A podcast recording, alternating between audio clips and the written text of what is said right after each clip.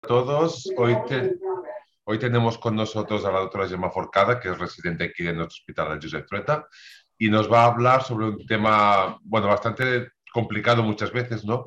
Que son las manifestaciones de la aspergilosis pulmonar. Bueno, Gemma, pues nada, pues cuando quieras, adelante.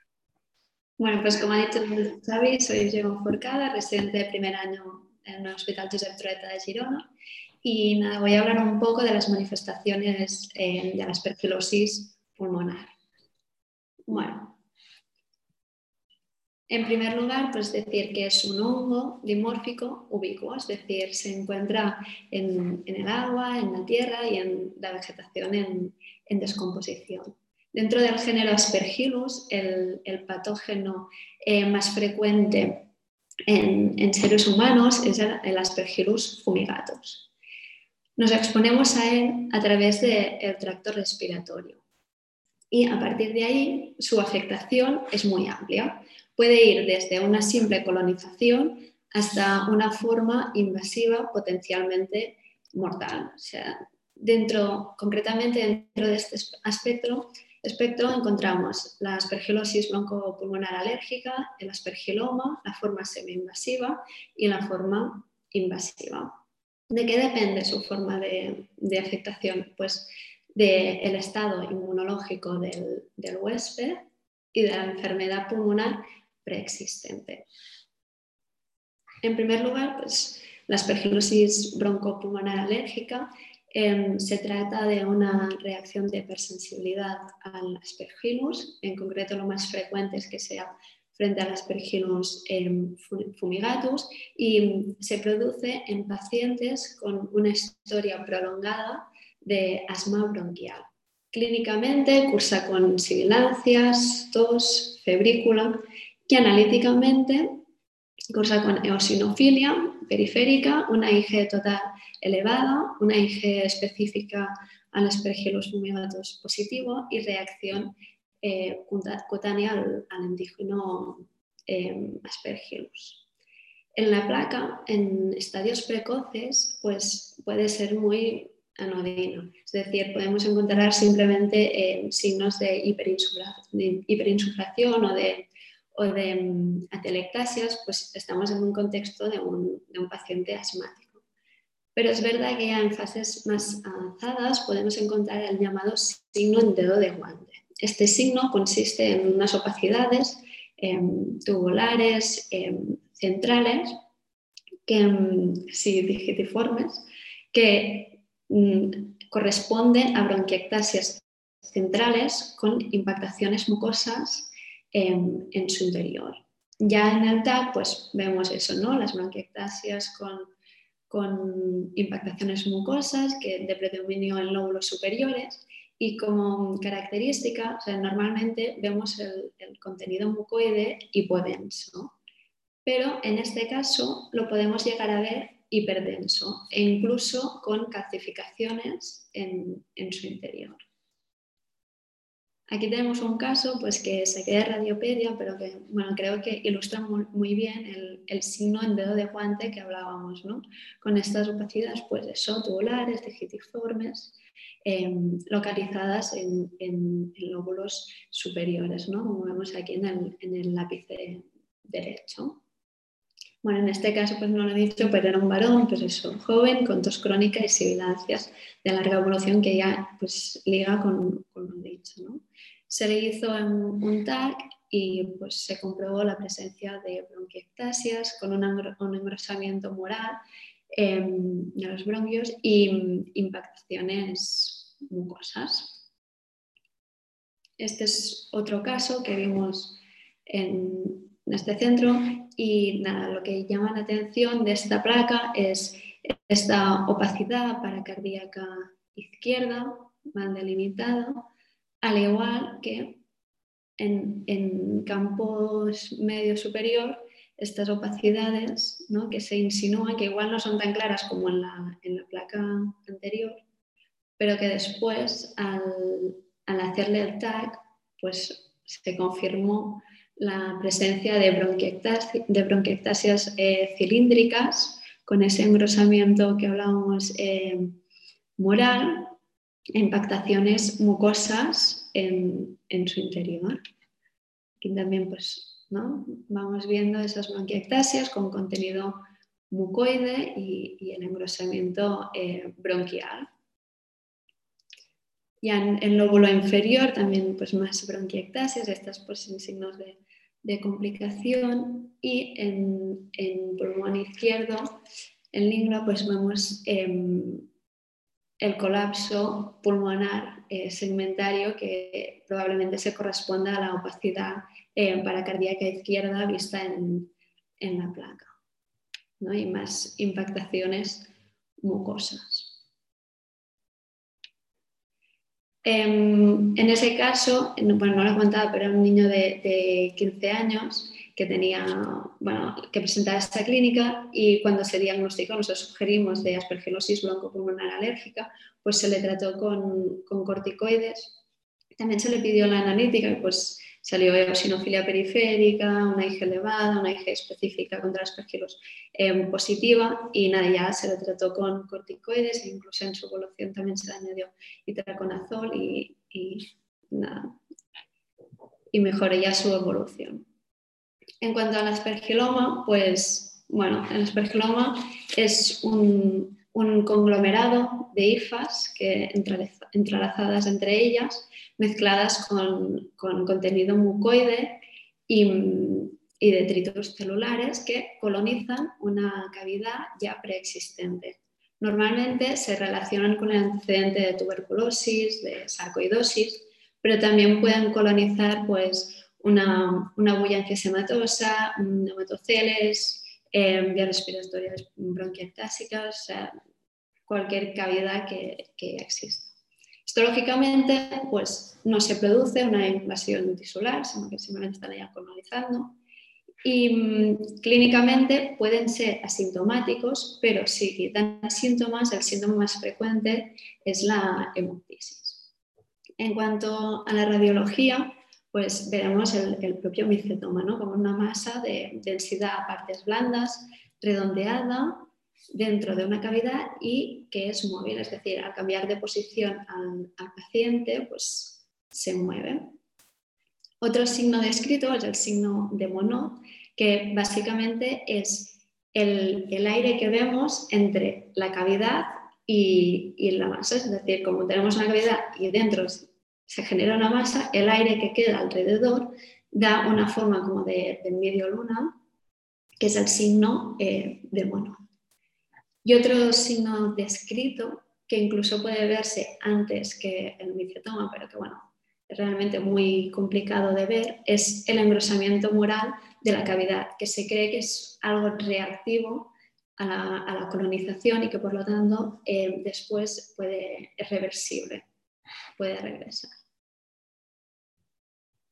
Aquí vemos un caso, es una, una placa eh, anteroposterior de un paciente joven de unos 30 años con el antecedente de tuberculosis. Bueno, es una placa que está pues, muy rotada, vemos un hidroneumotórax izquierdo, pero bueno, lo, que me interesaba de este caso es ilustrar pues, el micetoma, ¿no? que en, el derecho pues, vemos esta radiolucencia alrededor de, la masa, ¿no? del que después se vio pues, que era un, aspergiloma.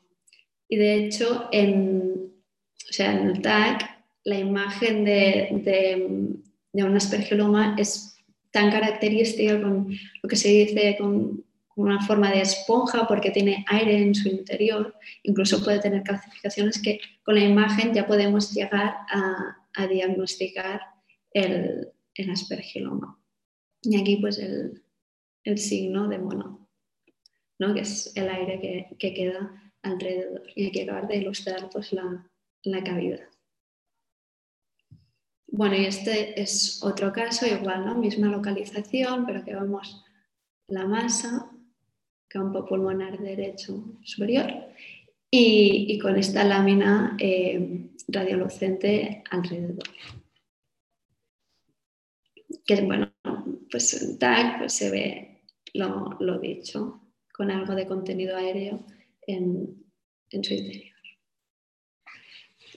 Pasamos a la forma semi-invasiva o crónica necrotizante. En esta ya sí que tenemos una invasión de la, de la mucosa respiratoria, pero que no sobrepasa la membrana mm, basal.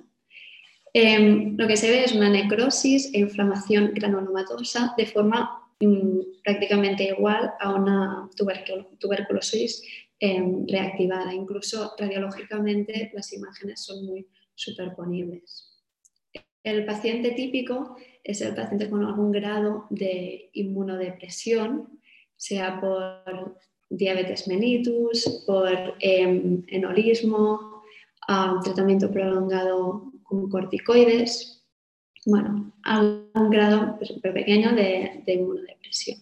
En este caso, la evolución es lentamente progresiva y los síntomas son indolentes. Puede ser pues, algo de producción de esputo, pérdida de peso, algo de hemoptisis.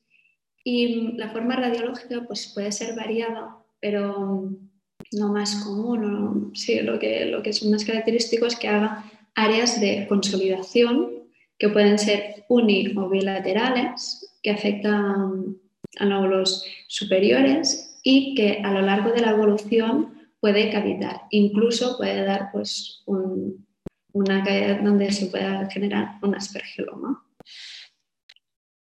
Bueno, en este caso pues lo saqué de un, de un artículo y básicamente es eso, ver el área de consolidación, aspecto consolidativo cavitada y con vidrio esmerilado asociado alrededor.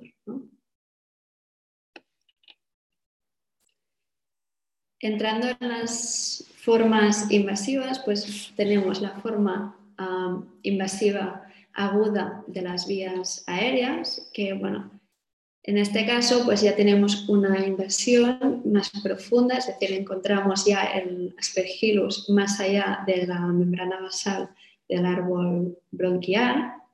Se produce en, pacientes muy inmunodeprimidos, neutropénicos, y la forma de presentación pues variará según la parte del, del árbol bronquial afectado, es decir, puede dar una traqueobronquitis aguda en la cual pues el TAC puede ser normal o presentar algo de engrosamiento en tráquea, en bronquios. Puede presentar una bronquiolitis em, exudativa en forma de pues, nudillos eh, centrolobulillares y trimbar o una bronconeumonía que radiológicamente es exactamente igual a otra bronconeumonía causada por otro patógeno. Y dentro de las formas invasivas ya la angioinvasiva, ¿no? que igual es, bueno, es muy conocida, ¿no? que se produce al igual en, pacientes muy, muy inmunodeprimidos y que por lo tanto asocia una gran morbimortalidad. Además es rápidamente progresiva y es, muy importante el diagnóstico precoz. Em, esto bueno, consiste básicamente en la invasión y oclusión de las arterias pulmonares de pequeño y mediano calibre de forma que se genere una zona de, infarto y, de necrosis. Como signos característicos de esta entidad, pues destacamos el, signo del halo, que es, una zona de infarto hemorrágico y se ve como una consolidación eh, nodular con vidrio esmerilado alrededor. Se ve en fases precoces y mm, en un contexto adecuado, es decir, en un, paciente muy neutropénico con este signo, debemos sugerir que es este, bueno, esta entidad que se esté produciendo una aspergilosis angioinvasiva. Pero es verdad que este signo no es específico de esta entidad, sino que también lo podemos ver en otras patologías, sean infecciosas como la mucormicosis, la cándida, eh, citomegalovirus o en entidades que, no son infecciosas, pues en una metástasis hemorrágica o en el adenocarcinoma pulmonar, por ejemplo. Y otro signo es el signo del, menisco del aire creciente. A diferencia del signo del halo, se produce en fases más avanzadas, más en fases, en fases de recuperación y mm, básicamente consiste en la zona de necrosis o sea, se produce una retracción del, pulmón viable respecto a la zona de infarto, de forma que se genera un espacio, una zona pues, con aire en su interior, que, que da una forma en, media luna y, bueno, que es parecida al signo de Monod que, que, veíamos en el aspergiloma, pero no es lo mismo, porque en, el aspergiloma con el signo de Monod teníamos una cavidad ocupada por una masa y se generaba este, bueno, y veías este espacio, pero aquí es diferente porque tienes una zona de infarto, y una retracción sin que haya una cavidad preexistente y por lo tanto coge esta forma pero por, por la retracción. Igual en un contexto adecuado pues también es muy sugestivo de, esta entidad. Aquí vemos algunos ejemplos. En este caso, pues era un, un, paciente con leucemia que estaba en tratamiento y bueno, se vio esta consolidación entre el óvulo inferior derecho y, medio, em, con una forma nodular, vidrio esmerilado en su alrededor y pues dado el contexto y, y, el sino lado pues se tenía que, sugerir ¿no? que fuese una angio invasiva y de hecho pues se tomó muestra y se confirmó que se, que se trataba de una angio invasiva. Este es otro, otro ejemplo pues, similar para ver otra vez pues, el signo del, de lado, con estas imágenes consolidativas, modulares y vidrio esmerilado en su alrededor, que además pues, se trataba de un paciente que, que había sufrido un, un, trasplante de médula ósea. Y esta imagen, en este caso, es para ver el, el signo de, de, aire creciente, ¿no? como pues, esta forma que se genera en, en media luna. Y ya bueno, para acabar, pues hablar un poco del, del concepto pues, capa o aspergilosis pulmonar asociada a COVID, que bueno, se trata pues, de pacientes que han estado infectados por COVID, que tienen un epitelio respiratorio dañado y que esto facilita la invasión pues, de otros patógenos como el aspergillus eh, pulmonar.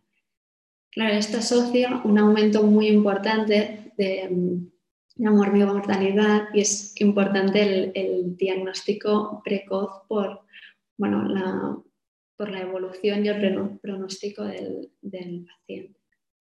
Em, realmente radiológicamente es, complicado porque, bueno, una cosa es cuando el COVID eh, cursa con sus eh, signos típicos, ¿no? en estadios precoces, pues con afectación bilateral, periférica, en vidrio esmerilado, con bueno, septos interlobulares engrosados que da el crazy baby, que a lo largo de la evolución pues puede dar un halo reverso ¿no? con, signos, con otros signos de, de organizativo. Pero el problema viene cuando el COVID cursa con signos más inespecíficos, es decir, que no va con, con, con los típicos. Por, por, eso, ¿no? Porque si tú tienes los signos típicos y ves te encuentras con hallazgos que no te esperarías encontrar, como nódulos pulmonares múltiples o con tendencia a la cavitación, pues es cuando tienes tú que sospechar que haya un capa. Un capa. Pero bueno, no siempre, no siempre es decir, es así. O sea, el concepto es em, un COVID que cursa con hallazgos con los signos típicos y además después vemos que empieza con, zonas más consolidativas, con estos nódulos múltiples, y que tienden a la cavitación, es cuando tenemos que sospechar que haya algo más que se haya podido sobreinfectar, sobre todo si clínicamente tampoco, o sea, los clínicos tienen sospecha de que pueda estar sucediendo algo más. Y este, bueno, son unos casos que, que vimos, ¿no? donde vemos el, el vidrio esmerilado, periférico, que sí que encaja con, con, el COVID, pero sí que empezamos a ver algo de consolidaciones de distribución peribroncovascular y que tienden a la, a la cavitación, que esto ya no sería esperable en un, paciente, en la evolución de un paciente COVID. Em, en este caso, pues se sugirió que había una, una sobreinfección por eh, bueno, una invasiva, una especialidad invasiva, y, y, le pidieron el galactomana de una muestra respiratoria que dio pues, positivo. Este es otro caso, también COVID, que pues, como vemos en, en apex pulmonar derecho hay una zona consolidativa con cavitación. ¿no? Que, bueno, no, es lo dicho, ¿no? No, sería esperable en un, en un, paciente, en un paciente COVID. Y en este caso, pues no, no, se, pudo, no se pudo confirmar.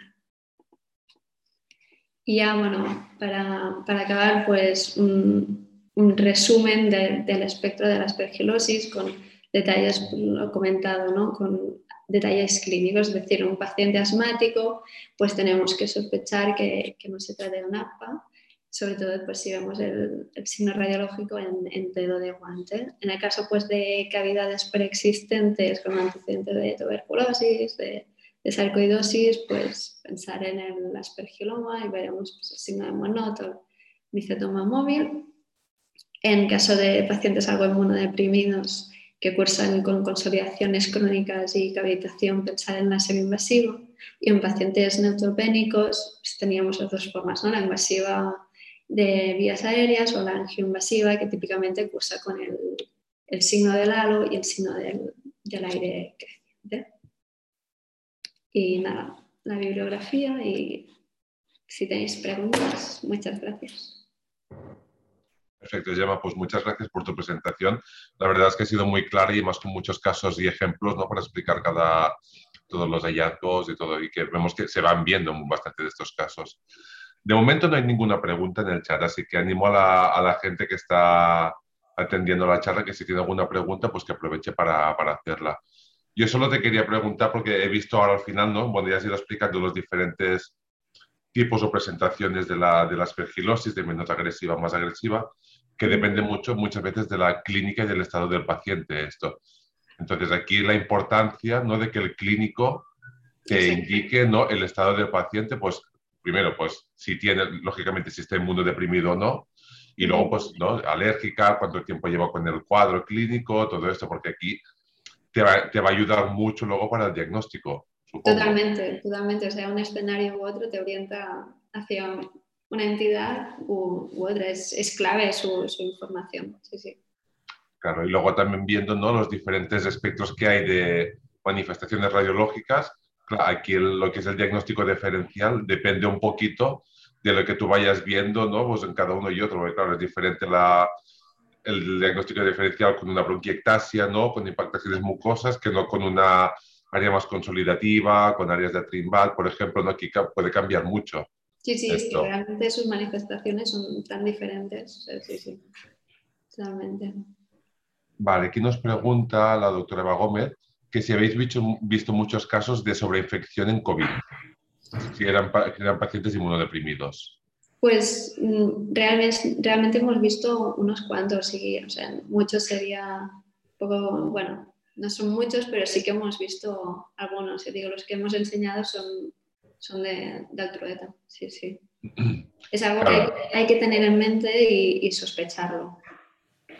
Claro, sí, porque primero supongo que te, te despista un poquito el paciente COVID y supongo que ves que, que no evoluciona lo, lo, bien que esperaba, ¿no? Y aquí tienes que sospechar que puede haber alguna cosa más asociada. Exacto. También. Y luego aquí para el, para el diagnóstico, lógicamente lo que es la prueba de imagen te ayuda, ¿no?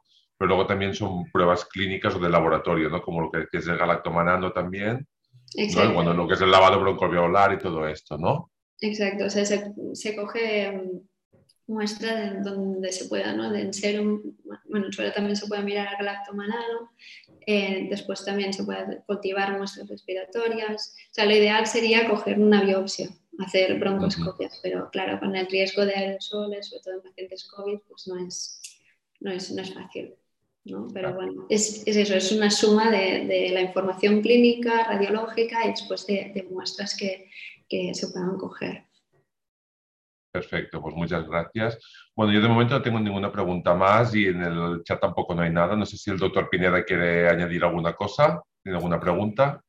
No, no, no, yo solamente felicitar a Gemma porque ha hecho una presentación excelente ha hecho una revisión brillante de todas las formas del, del, del aspergiloma y yo sencillamente a felicitarla, quizá hacer un poco de resumen final, ¿no? revisando lo que, lo que ha dicho, que la afectación por aspergilos en el pulmón tiene un amplio espectro, que depende mucho de la inmunidad del paciente y depende también mucho del estado basal del parénquima, ¿no? Para que tenga una afectación u otra. Y esto es muy importante tenerlo en cuenta a la hora de hacer el diagnóstico diferencial. Y nos ha enseñado las perlas de cada una de las formas para llegar al diagnóstico, ¿no? En el, la aspergilosis broncopulmonar alérgica, sobre todo pensar si hay impactaciones mucosas hiperdensas, tenemos que eh, pensar en el diagnóstico. Este sería como el, hallazgo clave, ¿no? En el aspergiloma, por supuesto, que existe una cavitación previa y que la tenga una masa móvil en su interior.